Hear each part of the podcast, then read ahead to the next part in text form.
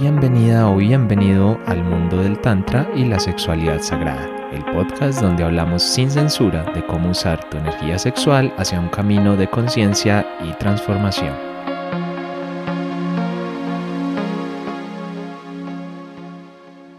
Hola, hola a todos, ¿cómo están? Bienvenidos una vez más a este podcast de Tantra y Sexualidad Sagrada, un espacio donde hablamos de muchas cosas, pero como ya se los he dicho muchísimas veces, el Tantra al final simplemente busca que te expandas, que te liberes, que conectes con eso que eres.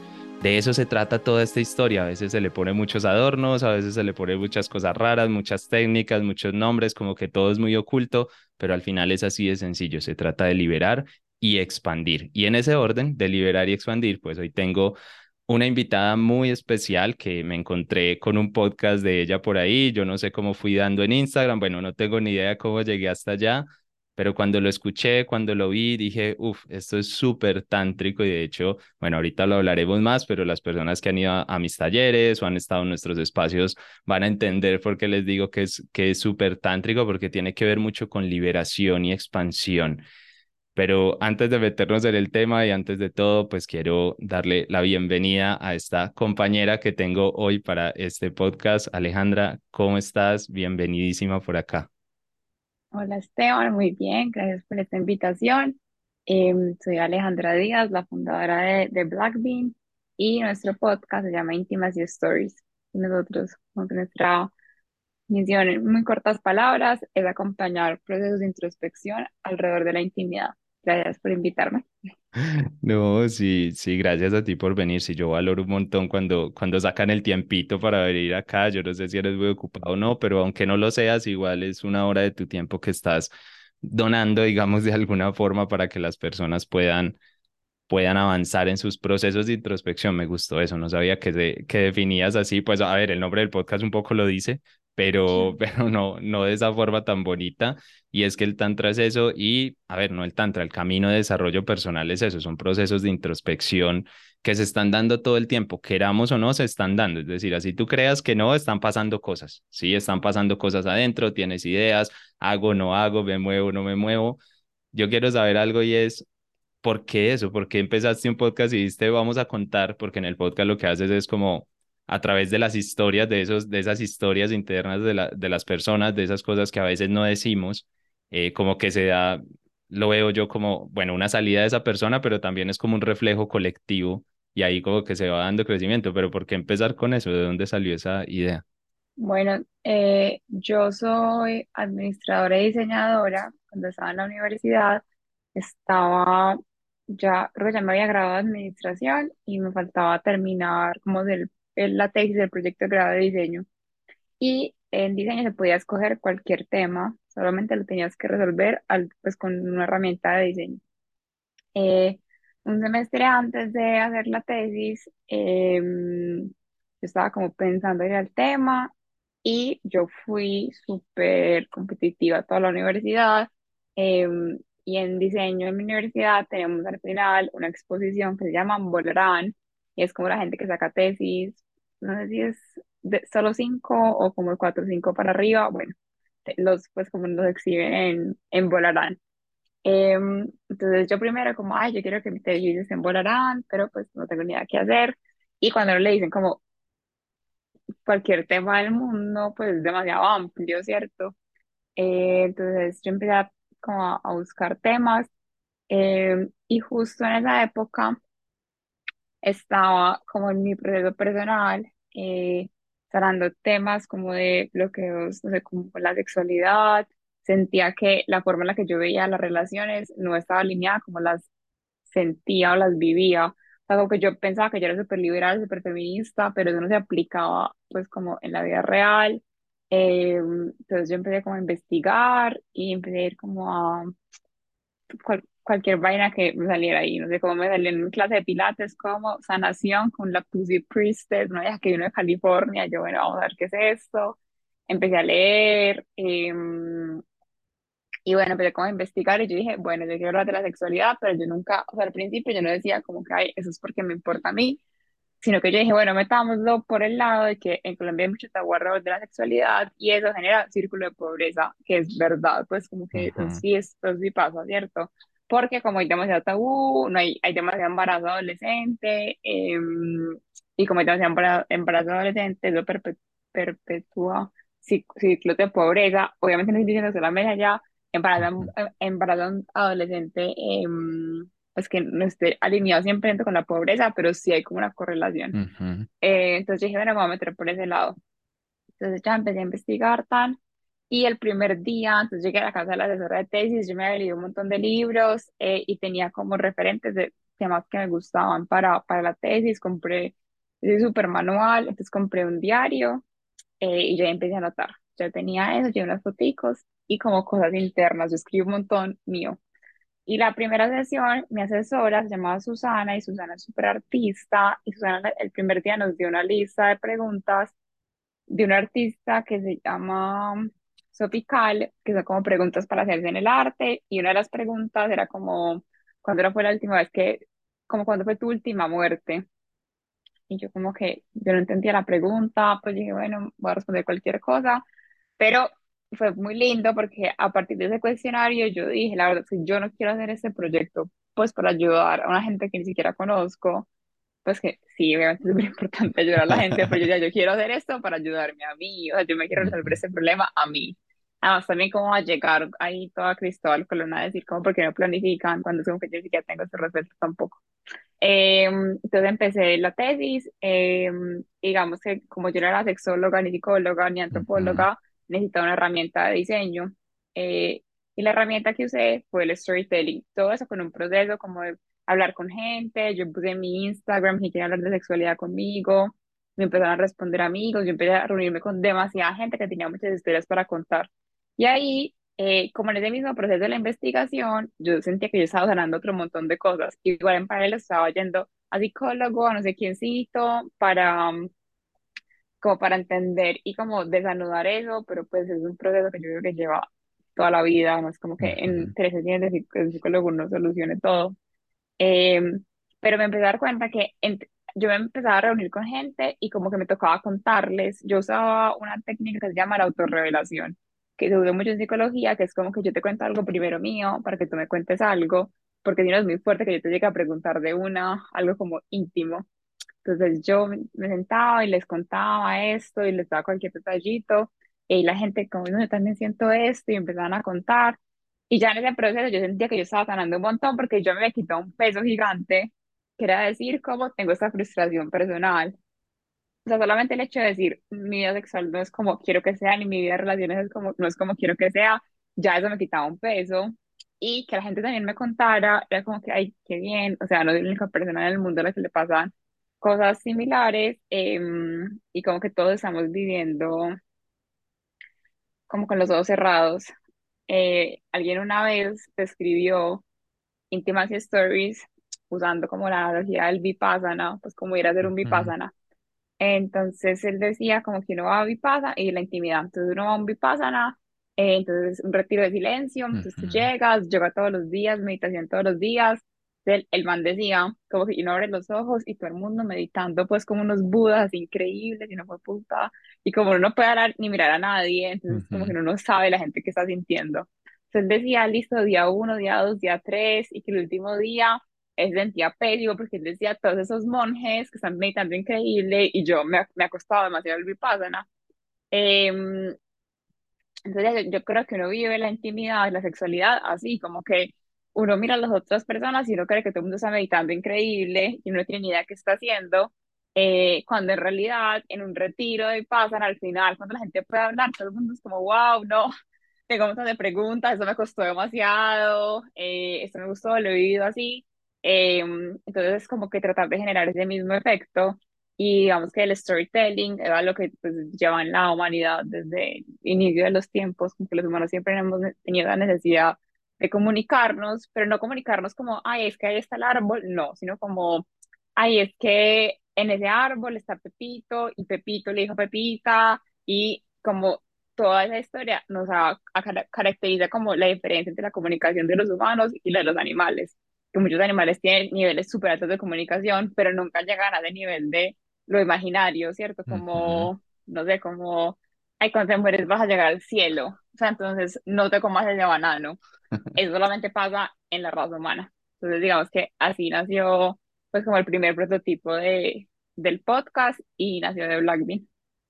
Ah, qué, qué bonito porque a mí me encanta porque claro, lo que yo veía en la cuenta era un poco así, era también como, a pesar de que tú a veces te muestras, a veces no, pero sobre todo se ve una esencia, ¿no? Se ve una esencia ahí que yo creo que es palpable y tiene que ver con esto, con el lado que está oculto. Mira que mientras lo decías, es que es muy interesante que la industria de la sexualidad, el sexo, la pornografía y todo esto es una de las industrias más grandes del mundo, pero aún hoy sigue como en la sombra. Sí, es como que eso no se puede hablar en todos los círculos sociales, eso no se puede mostrar, no se deben decir ciertas cosas y pasa exactamente lo que tú dices. Pues yo he estado en, acompañando muchos procesos, muchas personas y también en círculos de palabra que hemos hecho pues sobre sexualidad y estas cosas y es muy bonito. Lo hablo por lo menos desde el lado de los hombres que a mí me ha parecido muy interesante porque siempre está como esta imagen, ¿no? Del hombre que, que bueno, que todo lo puede, el que se va a conseguir muchas viejas o el que tiene que meterse con muchas o el que tiene que ser pues súper macho aguantando un montón y luego vas a estos círculos de palabra y escuchas un montón de hombres que no pueden con el peso de esa carga, que les cuesta demasiado el tener que cumplir, que se sienten demasiado presionados, pero claro, no tienen con quién hablarlo. Sí, porque es como que, y, a- y además sienten muchas veces lo que tú decías y es como que esto me pasa a mí, pero para el resto del mundo no. Para el resto del mundo es como que todo, todo funciona bien, ¿sí? Todo funciona bien y entonces es un poquito, un poquito triste pues que haya que vivir en esa soledad porque además nos vamos haciendo daño en ese, en ese proceso. Ahí desde, desde lo que tú viviste, desde todo ese proceso pues de, siento que de sanación que has ido haciendo a través también del proyecto y que pues sigues haciendo porque como dijiste, la sanación no es como acabé mañana, ¿no? Como para dentro de un año, no, propósito 2023 sané no, obviamente eso no funciona de esa manera, ya, ya quisiéramos, pero no, no funciona de esa manera. Entonces, dentro de todo eso que has descubierto, este contar historias, eh, ¿cómo sientes que te ha servido a ti o a las personas que te cuentan historias desde, porque sé que son anónimas, creo que son así, pues nunca he escuchado nombres en el, en el podcast, entonces me imagino que son anónimas. Eh, ¿cómo crees que les ha ayudado, les ha servido como sacar esa historia? Sí, mira, son, son anónimas, eh, porque algo que, de lo que decías, como la oscuridad y la sombra, a mí me parece que también hay algo súper lindo del misterio que está alrededor de la intimidad y tampoco creo en que tengamos que ponerle luz a toda la sombra, ¿cierto? Como que me parece lindo que se mantenga el anonimato, porque no solo nombres, sino que no son las voces de las personas a las que les pasó. Eh, yo también creo que para, o sea, para la vulnerabilidad es súper importante los límites, ¿cierto? Como que saber a quién le estoy contando cómo lo estoy contando. Entonces, hemos tratado que sea un espacio súper seguro, eh, anónimo. Entonces, yo creo que a los que nos cuentan es súper liberador para ellos, porque es como que una persona te escuche una hora. Yo creo que no muchas veces cuando lo escuchan, o pues la gente no sabe escuchar bien, o sea, no, o pues yo he hecho un esfuerzo grande por estudiar cómo escuchar mejor, ¿cierto? Cómo, cómo tener una conversación. Eh, uno siempre, uno a veces tiende a querer resolver a la gente las cosas y es como que no me resuelvas, solo escúchame. Em, y las historias, nosotros buscamos que no haya un juicio moral cuando las contamos. Entonces también cuando las escuchamos, es como que, bueno, esa es la historia y puede que mi Alejandra hay historias que yo yo hago un juicio moral, Alejandra, ¿cierto? Pero que yo digo, bueno, pero esto para Blackpink dejémoslo distinto, pues porque por eso no soy yo, sino que es una marca. Eh, entonces creo que ahí les ayuda primero sacarlo, como que en ese- hoy vi en Instagram eh, que una amiga puso como un mantra que se había despertado pensando en él, que es como que sacarlo para que no pese. Eh, y que una forma es como de sacar las cosas contándolas, y es muy lindo porque también es un proceso creativo.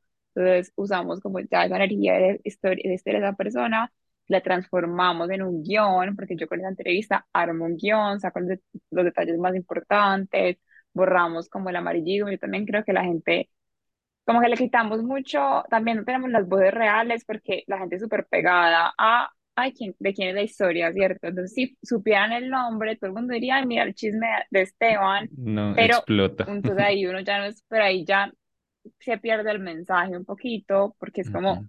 el chisme, ¿cierto? En- y nosotros queremos que llegue el mensaje. Entonces, Entonces ya después cuando sale, creo que es súper liberador uno volver a algo que fue pesado o difícil para uno. Obviamente tiene historias que también chéveres, pues como que emocionantes, divertidas, pero como que volver eso como algo que va a durar en el tiempo, ¿cierto? Eh, y el audio es súper bonito porque el audio es como el único sentido, bueno, la hice también, pero es uno de los, no, uno puede tocar con la voz y a, a distancia, digamos con el cuerpo no, entonces eh, como que tú estás oyendo la voz igual a como la verías, no sé, si estuviéramos en persona, eso es demasiado Ujú, lindo y a uno la voz literal le to- lo toca porque entra al cuerpo, es una forma muy linda de conectar, entonces yo creo que es súper lindo para la gente que lo cuenta porque es como liberarse de algo y volver eso algo útil además para los demás, ¿cierto?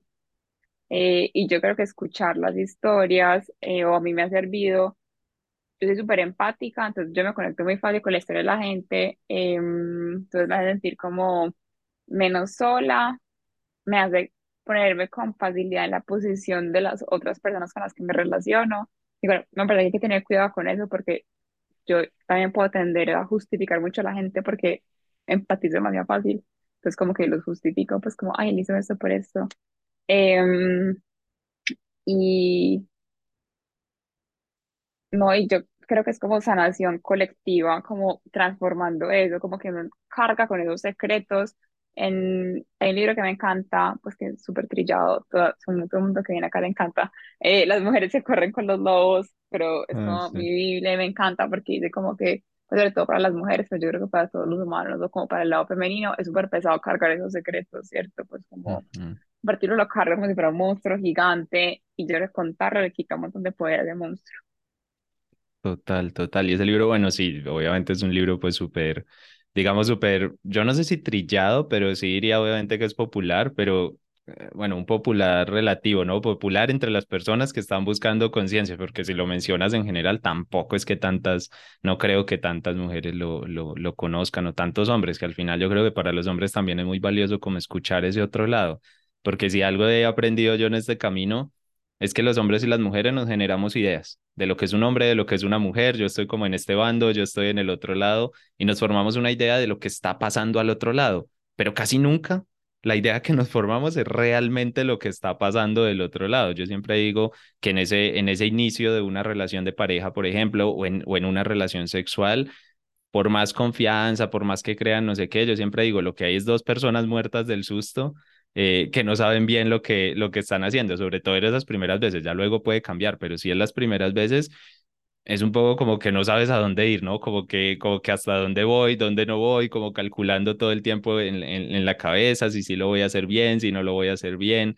eh, si esto y lo otro, y, pero no nos ponemos en esa posición, creemos que la otra persona no está en esa posición, yo sí estoy en esa, en esa posición, entonces es muy, pues muy bonito todo, todo lo que dices desde ahí, y obviamente, pues se nota que a ver, yo sé que has metido otros temas en el podcast como otras historias, ¿no? Como que si la pandemia no sé qué, que si la dificultad de tal cosa, pero obviamente todo gira muy en torno a la, a la sexualidad, ¿no? Y a la sensualidad también de, de, de liberar ese lado. ¿Por qué crees que eso se ha como castigado tanto, ¿sí? ¿Por qué crees que eso es como, como algo tan oculto, como algo tan oscuro, digámoslo en algún momento?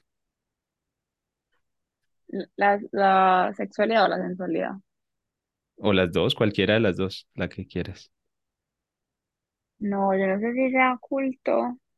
que me parece que, o sea, por ejemplo, ahorita que hablabas como de la industria de los juguetes, Ujú. porno, y eso, yo, yo siento que yo no estoy en esa industria. Pues porque No, siento para que nada. también se, sa- se vende, si yo me siento más como, si en una industria me sentiría más como en la industria del bienestar, no sé.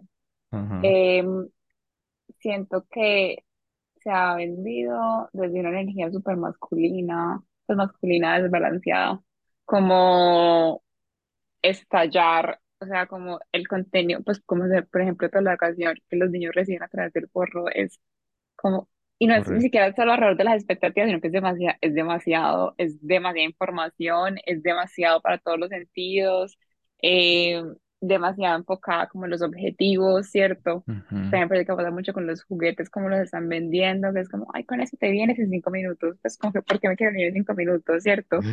Eh, pues que sí, qué rico, yo sé como, o sea, no se satanizando los juguetes, solo que sí, No, que pero te que entiendo, te entiendo.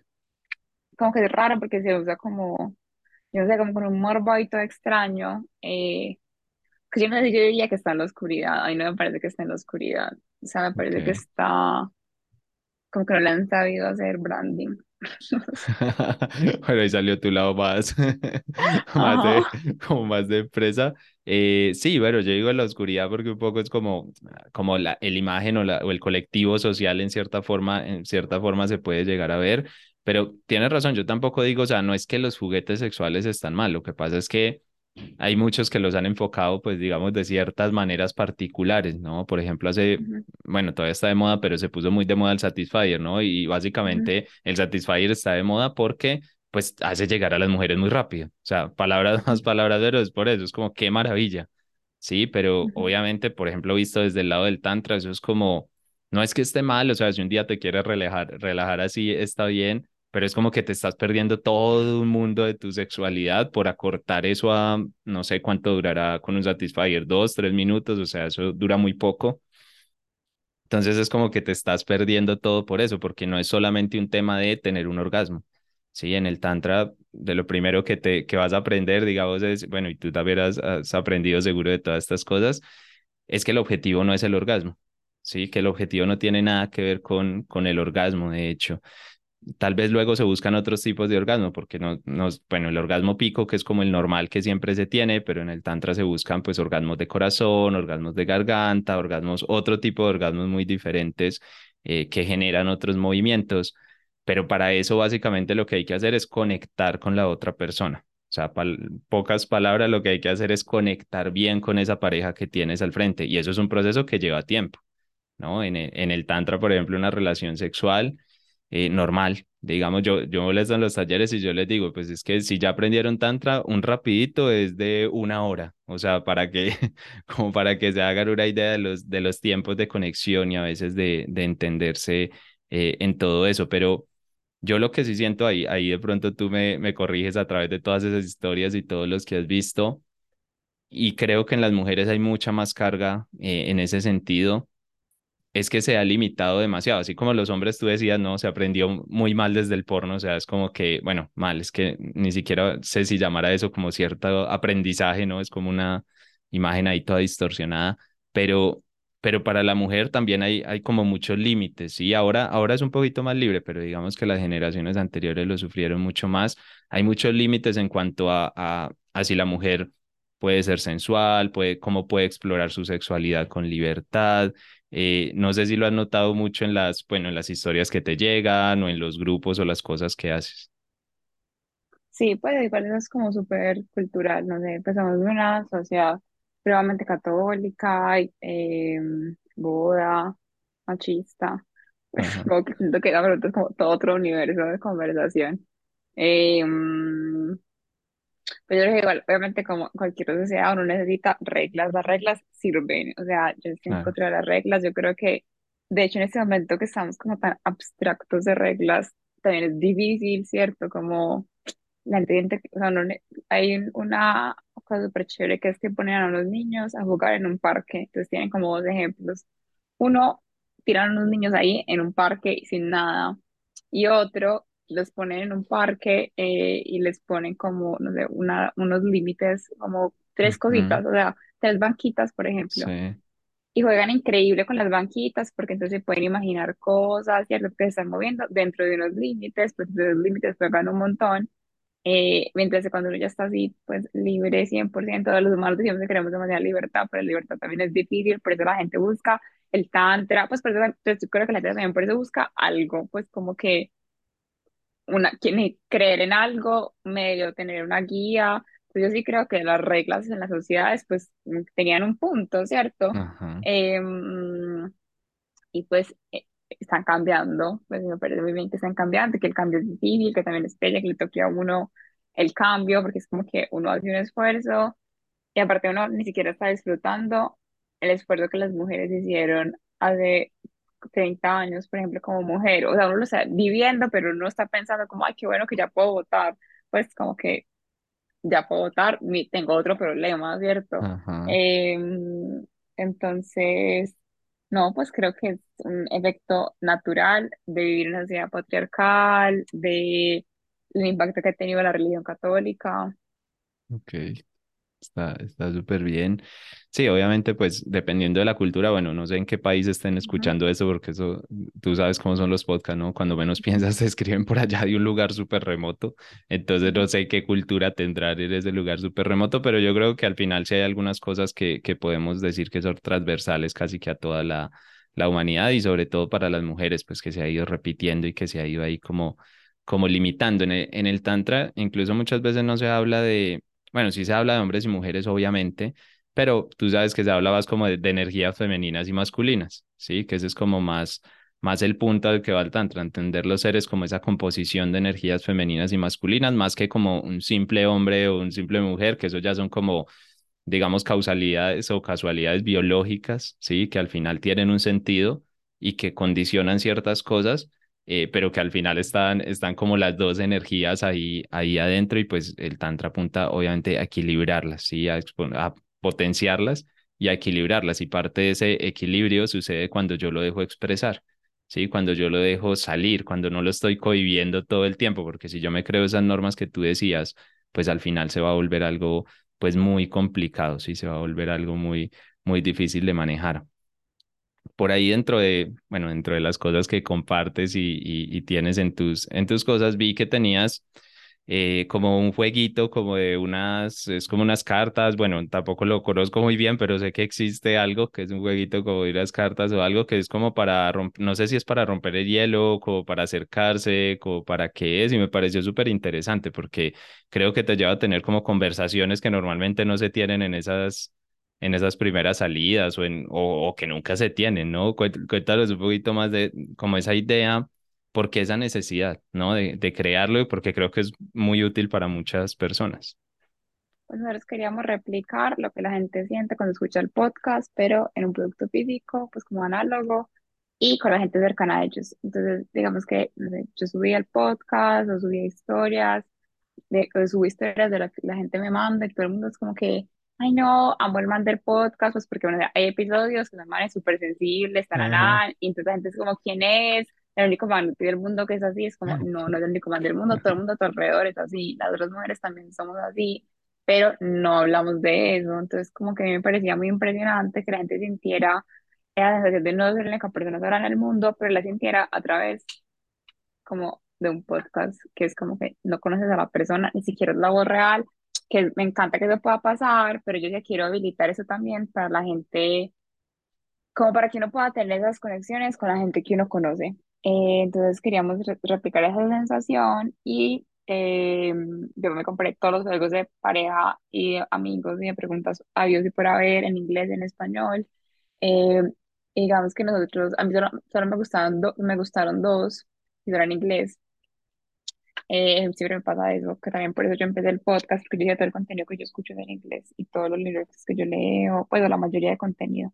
Entonces, y después de productos en su momento, pues hace dos años. Entonces, y no me parecía que era como traducir al juego español, sino que también usar todo lo que ya habíamos aprendido del podcast, de contar historias, eh, aplicarlo en un juego.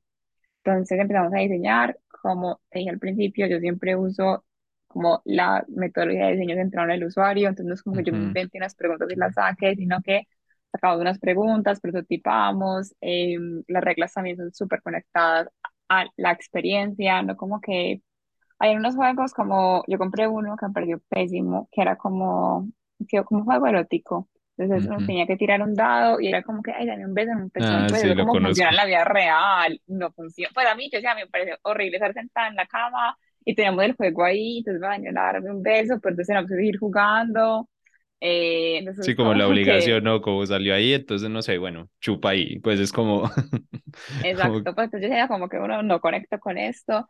Y la verdad, ah, bueno, y como que todos los insights que como que la parte sexual está súper conectada con la parte emocional, pues como que todos tenemos varios cuerpos y todos los cuerpos están conectados entre sí, entonces como que yo porque voy a trabajar solo en un cuerpo y no en todos. Em, entonces diseñamos este juego, las preguntas, la, pues por ahí un tercio de las preguntas son como enfocadas a temas más emocionales y como vulnerables, em, y ya el otro, un tercio eh, son como preguntas más coquetas, pues por decirlo así, o como más eróticas, pero nada de explícito, y la idea es como incentivar espacios en los que se pueda generar como esa coquetería, que a la gente le parece raro porque no sé, hay preguntas que son como súper fuertes sobre la muerte, sobre la familia, y es como que "Ay, esto cómo me va a llevar, o sea, Claro. cómo va a pasar de hablar de la muerte o de mis papás en que se equivocaron educándome a un beso, pero es súper lindo porque es como que ya estás abierto, pues estás abriendo emocionalmente, ¿cómo no va a ser más fácil abrirme físicamente si estoy abierto emocionalmente?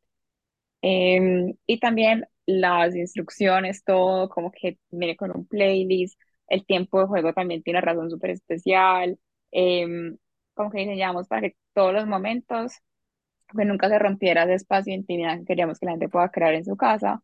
Eh, entonces, este en particular es para cuando uno está conociendo a alguien, empezando a salir o cuando quiere reconectar con su pareja, porque en ese fin de semana me escribió una señora, la amé, porque ella me escribió como que, ay, no me acuerdo, ya me puso, alguna vez puse algo como de un cóctel para jugar con el juego. Sea, me ¿qué- ¿cuál es el trago que recomiendan? Y yo como que, ¿para qué me está preguntando eso? Lo que ella quiera, pues. Entonces yo le respondí como que, pues, no sé, pero yo igual fue querida, obvio, porque Sí, sí, sí. manager y pues Llegó que no, hola, yo pues yo me tomaría un vino, pero pues lo que tú quieras. Y fue súper lindo porque yo me di cuenta que lo que ella tenía era nervios. Entonces me dijo, no, es que lo voy a jugar con mi esposo. eh, y pues llevamos 20 años juntos y queremos reconectar. Entonces me pareció divino porque entonces ahí como que me, me contó y finalmente le fue súper bien. Entonces también es no solamente para conocer a alguien, sino que también sirve un montón como para reconectarse. Em, y ya le voy a sacar como varios tres distintos momentos, pero es aprovechar uno como la herramienta del juego que me encanta, yo creo que uno la pierde mucho en la adultez, eh, y hacer una excusa para preguntar de cosas que uno no se atreve a preguntar y que uno tampoco sabe que quiere preguntar, ¿cierto? Eh, entonces, para generar así como esa intimidad y esa conexión con el otro. Sí, no creas, a veces se, se subestima un poco todo eso. Nosotros a veces hacemos talleres para parejas y a veces les ponemos unos juegos que pues yo los miro y yo digo, pues no es, no es, o sea, hay juegos muy retadores, pero eso pues no es como tan retador, o sea, es una actividad tántrica, pero es relativamente sencilla. Y hay parejas que se quedan bloqueadas. O sea, es como, pa, como si les hubieran, no sé, presentado un fantasma. Yo digo como, pero claro, no sabes lo que hay detrás, ¿no? No sabes todo lo que ha pasado en esa relación, si hubo desconexión ya antes, qué tan separados estén, que a pesar de que estén en pareja no quiere decir que estén conectados eh, o conectadas. Pero mencionaste algo que me pareció muy chévere y lo has mencionado varias veces ahora y es el tema de la vulnerabilidad. Sí, es el tema de la vulnerabilidad. ¿Por qué es tan importante? ¿Crees que es importante mostrarnos vulnerables o qué es lo importante ahí con la vulnerabilidad? Sí, creo que es muy importante. O sea, a mí Obviamente también trillada otra vez, pero la amo. Brené Brown, también la, también la encontré cuando estaba investigando. Ah, no, antes, pero no sé. La encontré una vez, me un video en YouTube y yo solo lloraba y decía es lo que yo necesito en mi vida, porque creo que también vivimos las relaciones de pareja como una competencia, pues como el sexo, todo, ¿te viniste, no te viniste? Como si alguien tuviera que ganar. No, o sea, somos un equipo porque estamos compitiendo.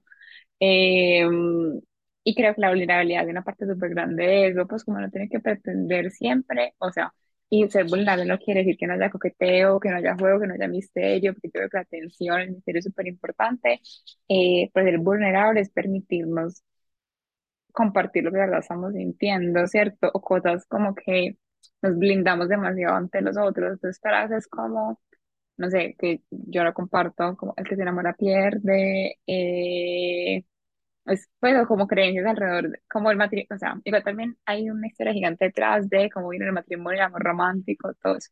Pero como que tenemos unas creencias profundas, súper profundas, que así profesionalmente no las crea, las tiene, ¿cierto? Yo tengo mis creencias profundas con las que de algunas acepté convivir.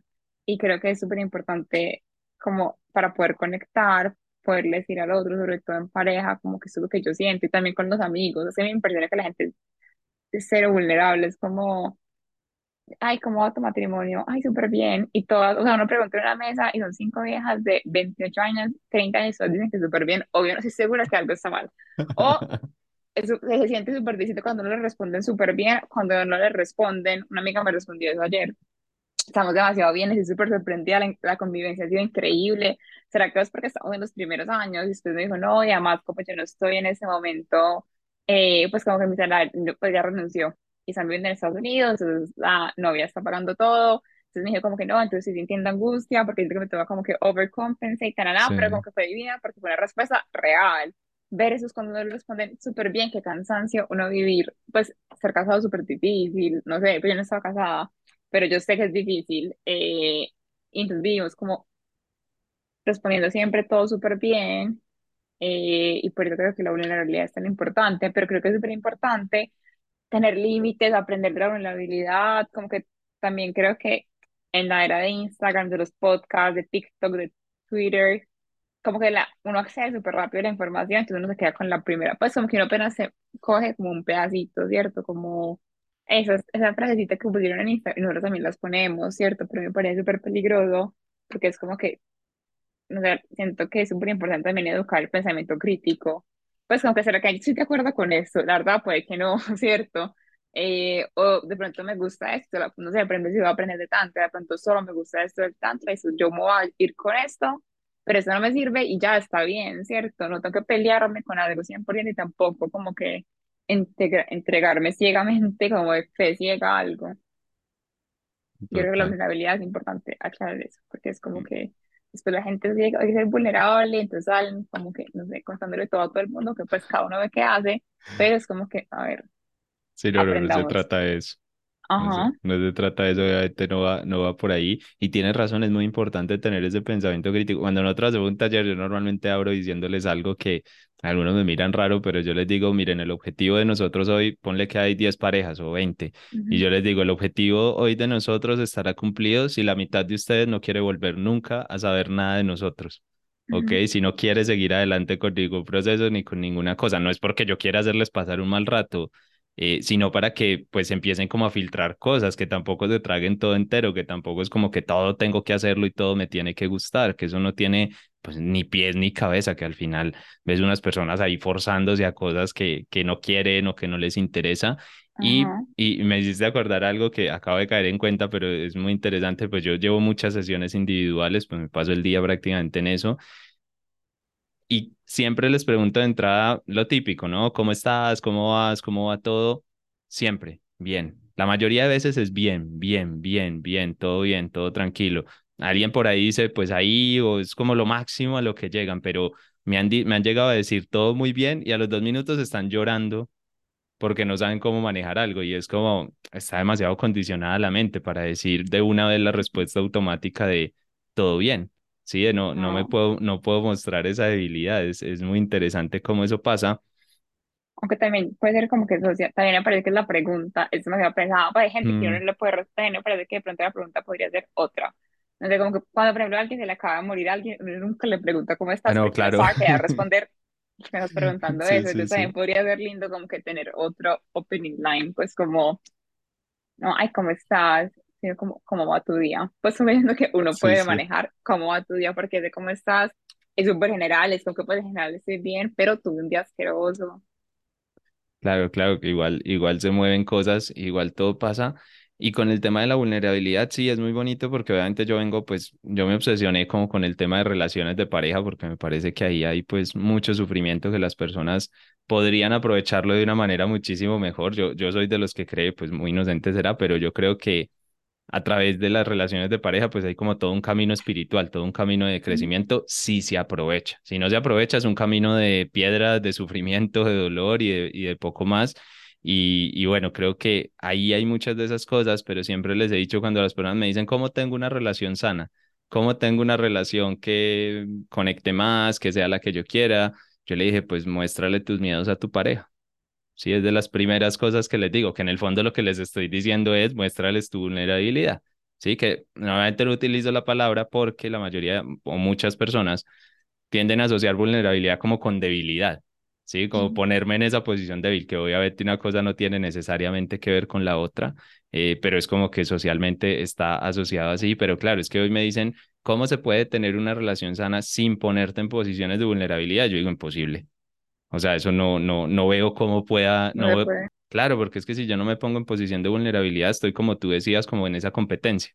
Sí, un poco en esa, en esa guerra, ¿no? De quién le gana a quién, quién supera a quién, quién controla a quién, quién es mejor que quién, y pues desde ahí jamás va a haber una, una real conexión. Además que muchas veces me dicen, no, eh, pero es que mi pareja no me entiende, ¿no? Es que mi pareja no, no, no me tiene en cuenta, no sé qué, y yo les digo, y y tu pareja sabe qué tiene que tener en cuenta. Es decir, es como que estamos aquí adivinando. Sí, somos tan cerrados y cerradas a veces que es eso. Es como que espero a que mi pareja adivine para cumplir con algo. Espero a que mi pareja me diga, y, y pasa esto muchísimo, es como que estoy evaluando a ver qué hace, eh, como para que apruebe un examen, como que así estoy comprobando que sí me ama. Sí, entonces, pero claro, al otro lado está una persona que ni idea ni sabe qué está pasando eso por tu cabeza y pues que decide por ahí no con mala intención, pero que termina obviamente pues complicando muchísimo, muchísimo, muchísimo las cosas. Y bueno, en ese camino a abrir vulnerabilidad y todo, también vi algo que me, que me llamó la atención que ustedes hacen por ahí, bueno, creo, o haces tú, no sé, ya, ya no sé quién hace o quién no hace, pero vi por ahí que fue lo primero que yo dije, ve, un día sería interesante invitarles, vi que tenían un club de escritura, ¿sí? Decía algo así como, no me acuerdo, lo voy a decir mal, pero tú me corriges, se decía como club de escritores para penosos o para una cosa así, no me acuerdo, eh, pero, era, pero era algo así, que por cierto me quedó la duda, yo no sé si era solo para mujeres o porque vi como una foto luego y vi que solo habían mujeres, no sé si es que es solo para mujeres o, o, es, que, o es que los hombres no se acercan a como abrirse a esos espacios. No, sí, sí van hombres, pero van Ah, poquitos. Eh, pues van por ahí uno. Pues todos los clubes van por ahí un man, pues dos. Todos siempre piensan como que van más manes, yo qué importa, solo vayan. Eh, eh, se llama Íntima Escritura, Club de Escritura para no escritores y gente penosa. Lo hago con Dara Giraldo. Em, y eso nació porque a Dani y a mí, a las dos, nos gusta mucho escribir. Pues eso que uno dice, me gusta mucho escribir, pero como que no escribo, ¿cierto? O sea, escribo por mi trabajo, tengo clases de escritura y yo tengo como mi journal, pero como que mandar a escribir un texto, un cuento, me cuesta sacar el tiempo pero era como que se sacó el tiempo para verme una, una hora de un capítulo de Netflix, por lo menos una, pues, porque no sé, tres. Si no, no Eh, paras ahí. ajá, como no va a sacar el tiempo para escribir algo que me gusta. Em, entonces, eh, el año pasado, como en marzo creo, eh, estaba ni siquiera mejor cómo llegamos a ese tema.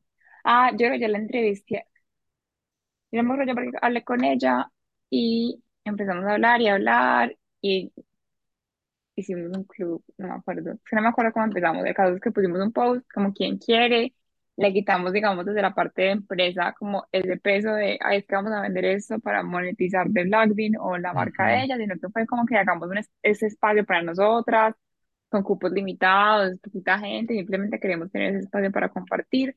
Y cuando uno escribe, se activa una parte distinta del cerebro que cuando uno piensa. Entonces, por ejemplo, yo te digo en este momento como, no sé, ¿qué piensas tú del chocolate? Entonces tú me vas a decir, no sé, lo que sea, lo que piensas del chocolate. Pero yo te digo, escribe lo que me acaba, o sea, escribe lo que piensas del chocolate, uno escribe otra cosa, pero después, porque de verdad el cerebro funciona distinto. Entonces, la escritura, la escritura creativa ayuda un montón a sacar cosas que uno ni siquiera sabe que tiene adentro. Y también eh, usamos como escritura creativa, entonces escritura rápida, y eso es como escritura catárquica. Entonces todo nació como un experimento que queremos hacer un club para hablar de intimidad y sexualidad con la escritura. Em, y los temas los vamos poniendo súper egoístamente. Pues hay veces la gente nos escribe qué temas quieren, pero literal es que lo que nos aqueje, pues como que este mes queremos hablar de desamor, este mes queremos hablar de, uno súper chévere, como de figuras eróticas, este mes queremos hablar de como, como cosas inverosímiles en el sexo, eh, hicimos otro que era como la pregunta de, ¿ya te viste? Eh, entonces fue súper lindo porque como textos todo alrededor de eso, quitándole de peso, o sea, yo creo que uno sana un montón a través de eso, lo que pasa es que yo soy muy cuidadosa usando la palabra sanar, pues como que es uno, es porque sea un resultado, ¿cierto? Pero uno creo que tiene mucho peso cuando uno se mete algo pensando que va a sanar, sino que es como que simplemente es divertido, o sea, ven una hora, conéctate y escribe, eh, pero van saliendo cosas súper profundas, pues hicimos uno sobre dar y recibir, pero, pero como que ese espacio creativo eh, ayuda mucho como a verbalizar o que uno no sabe verbalizar, pues porque uno no tiene tampoco tan claro todo en la vida. Como cuando uno le pregunta cómo tú sabes recibir, no es como que mm, sí, no. Eh, entonces es como para indagar, ir más allá. Entonces es, un espacio súper divertido, mí me encanta. Y sientes que se, que se, bueno, Yo entiendo que no te gusta usar la palabra sanar porque es como que pone una expectativa ahí toda, como una presión sobre lo que voy a hacer. Si yo voy con mi mente sanar, sanar, sanar, pues de pronto no bloqueo cosas y no me permito vivir ciertas cosas. Pero sientes que es más potente eso porque, por ejemplo, yo escribo, bueno, yo tengo como mi journaling, ¿no? Yo lo primero que hago todos los días es escribir, escribir, escribir, pero yo nunca comparto eso con nadie. ¿Sientes que cuando se comparte es como más, más poderoso?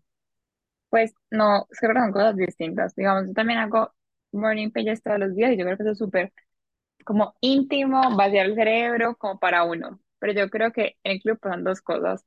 Una, y es que no estás escribiendo todo lo que tú estés pensando, sino que te estás dando método. Entonces, por ejemplo, hemos hecho haikus, que son los poemas Sí, japoneses. los conozco. Entonces, ¿cómo hago un haiku? Eh, y estamos hablando de, eh, no me acuerdo demasiado de un haiku que la niña hizo, que era, eh, ¿cómo es que es? Boxers motosos, lencería hermosa, la injusticia. No me acuerdo si era lencería hermosa porque no sé si me da el haiku, pero entonces era súper divertido porque es como que cómo expreso cosas, ¿cierto? Pero dentro de las reglas creativas, que es lo que te dijimos ahorita, y ahí cuando uno pone reglas, salen mil cosas más que, por ejemplo, para mí no salen en journaling, pero que journaling cumple una función distinta, como que journaling es como que vaciar el cerebro y me sirve para tenerlo ahí como de como de, a mí me encanta jugar a ser como mi propia psicoanalista. Entonces, como que, bueno, vamos a leer este diario de tres años a ver qué me estaba pasando. Eh, pero, y creo que ya compartir es súper potente porque pasa lo mismo, no es lo único a la que le pasa, pero también lo pongo en palabras, es algo súper íntimo, pero entonces uno cree que es súper grave cuando lo, iba- lo va a leer. Ya, pues, que tienes como que no quiero que nadie lea mi diario. O sea, Obvio. cuando uno lee algo público, es súper lindo, que es como liberador quitarse ese peso. Y yo creo que uno sana demasiado, pues también sanas, sanas el inconsciente colectivo, sanas como, pues ya aquí está toda excedida, pero es como los seres humanos, todos estamos pegados, pues como que energéticamente somos la misma Ujú. malla. Entonces, es como que eso, yo soy más densa y como me veo como aislada a ti porque sería demasiado difícil yo creer que no somos lo mismo, pero somos lo mismo. Eh, entonces también siento que uno igual está sanando colectivamente y es súper lindo sentir la energía ese espacio. Eh, y ya, entonces no creo que uno sabe más lo uno o lo otro, pero creo que, que es demasiado potente escribir en, en grupo. eh, y leer en los textos de los otros y reírse y también me dice, wow, yo también siento eso, pero no soy capaz de decirlo en público. Eh, y también hay unos súper buenos como solo para reírse, pues como hemos hecho como de titulares súper, como titulares tipo Feria Panamericana, pero con el sexo, entonces como, no sé, eh, mi ano es increíble, no sé, como, no, no, no, también nos reímos mucho, entonces es como un espacio para conectar. Va, que, que muy bonito, muy bonito esas cosas que a veces ni te esperas que va a pasar, pero, pero van Ajá. ocurriendo. Igual la, la intención de este podcast era básicamente esa, siento yo. Bueno, me doy cuenta ahora porque cuando empecé era como vamos a ver qué sale, pero, pero la intención yo creo que era un poco invitar a las personas que no, es que sé que muchas y muchos nos están escuchando ahí y muchas de esas cosas se las tragan. O sea, simplemente están adentro y son ideas con, porque, o sea, lo sé porque me mandan mensajes ca- casi que por día me llega al menos algún mensaje que me dice, uff, hace rato quería entender esto, hace rato quería esto, esto me está pasando a mí, ¿sí? Vivo en X parte y estoy desesperado por aprender de esto. Hace poco, en un podcast que publiqué, que era precisamente, hablé con un amigo que, que trabaja todo el tema de Tantra en los hombres y un hombre viajó como no sé cuántos kilómetros a conectar con él, solamente porque dijo, esto es lo que yo necesito. Pero claro, ¿cuánto llevaba ese hombre ahí como rumiando todas estas ideas y dándole vueltas sin tener para dónde ir. Entonces, que sepan que esto es bonito, que es una herramienta muy importante el abrir esas historias, obviamente con seguridad, no es que me voy a parar, qué sé yo, en la esquina y se lo cuento al de la tienda, pues no, tampoco vamos a abrir nuestra vulnerabilidad a cualquier parte, pero sí que busquen esos espacios y sobre todo se permitan tenerlos. Si tienen pareja, una pareja o una amiga, una amiga cercana o bueno, cualquier cosa, creo que era un poco la idea de esto yo creo que ahí, ahí más o menos lo entendieron. Entonces, alrededor de esta idea, si quieres de pronto dejar como un mensajito final, una invitación y también decir como, bueno, dónde encuentran el podcast, Eh, que ya hemos hablado de varias cosas acá, pero dónde encuentran todo eso si quieren buscar más sobre la, bueno, sobre ti o más bien sobre la, sobre la empresa.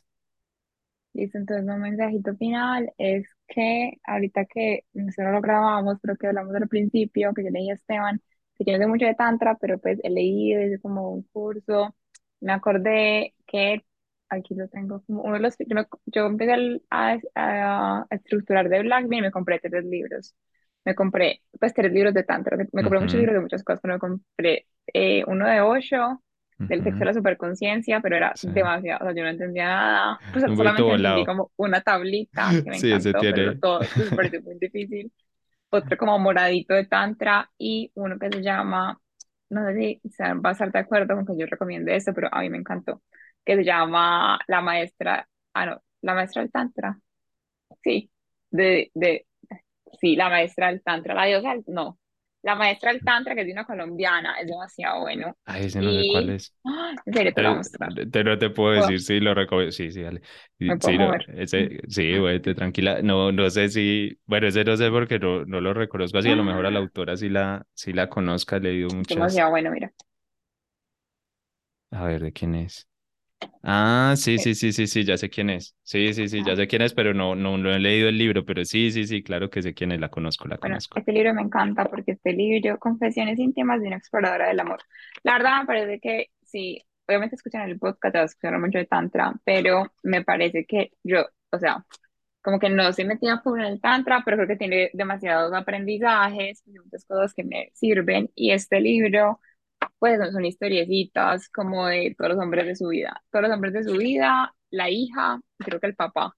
Eh, y de pronto la mamá está por ahí metida, pero es súper lindo porque es como que todos de bailando, pero igual tiene la historia que engancha un montón, no son conceptos así hiper abstractos, eh, y creo que es un libro que también lo motiva mucho, lo motiva mucho a uno a escribir, como yo me acuerdo que yo me lo leí, yo empecé a escribir también como de, bueno, no sé, personas de mis relaciones anteriores, como que esa persona que representó en mi vida, que aprendí, como que empezar a unir puntos eh, y eso me parece súper lindo para uno releerse. Entonces les dejo esa invitación y nos pueden encontrar en Instagram como arroba by the black bean. Se los vamos a dejar en la descripción del podcast y Se, no- se nota que podcast. haces podcast, que- se Ah, nota que haces porque normalmente yo digo eso y acto seguido yo digo que, que sí, que se los dejo ahí en la descripción, que no hay rollo.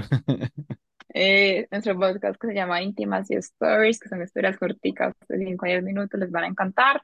Eh, y en nuestra página web www.blackbean.co y ya, pero en verdad si van a Instagram, ahí está todo, o sea, está la página, está el link del podcast, tenemos un canal de Discord donde montamos un montón de referentes de cada tema, em, tenemos, hacemos susurro que es eh, como speed dating de audio, bueno, tenemos muchas cosas, pero todo lo pueden encontrar en Instagram y gracias por la invitación, Esteban. Bueno, no, a ti por venir y ahí les queda la, la invitación a todos. Y no creas, muchas personas escuchan esto, pero no muchas personas, este, este es su primer contacto con el Tantra, entonces está súper bien, ahí les queda ese libro, bueno, ahora que lo pienso tengo pendiente por ahí hacer un episodio recomendando como libros y, y temas porque hay muchos, pero también hay unos que sirven, otros que no tanto, pero yo creo que ese que recomendas está bien, sí, porque yo creo que es una mujer que, que trabaja bonito todo el tema del, del Tantra, entonces seguro que Seguro que a muchas personas les, les puede ayudar. Y a todos ustedes, ya saben, pues les dejo ahí las descripciones de, la, de las redes y de todo en el, en el podcast, pero creo que va a ser fácil encontrarla, ubicarla y ya que están escuchando podcast, pues pásense por el podcast de Intimacy Stories, que eh, pues evidentemente si están acá es porque les gusta este medio y también van a aprender mucho ahí desde esa desde ese colectivo, desde ese colectivo que se está, que se está expresando y no siendo más. Entonces yo voy a ir cerrando por acá hoy, agradeciéndoles a cada uno, cada una de ustedes por estar acá, por regalarse este momento, este espacio, ya no solo para aprender de Tantra, sino que cada una, cada uno de ustedes que llega acá, aunque diga yo quiero solo saber de Tantra, realmente lo que está buscando es vivir con tranquilidad, vivir en paz, vivir diferente, ¿no? Algo más, algo más, como decía eh, Alejandra ahora, ¿no? Como que estamos buscando algo más para romper esos límites, para, para ir más allá. Y recuerden que en la plataforma que sea que estén escuchando, ahí le pueden dar que a la reseña, que al comentario, que a la pregunta, bueno, en cada una tienen como sus, sus opciones diferentes, pero eso nos ayuda muchísimo a llegar a más personas y sobre todo nos ayuda a que entre todos hagamos de este mundo cada vez mejor. Así que un abrazo, nos escuchamos en un próximo episodio, que creo que el próximo ya será como el último de esta temporada o el penúltimo, ya se, ya se nos está acabando. Y el próximo año ya también con una, con una nueva temporada. Un abrazo y que tengan un muy, muy feliz día.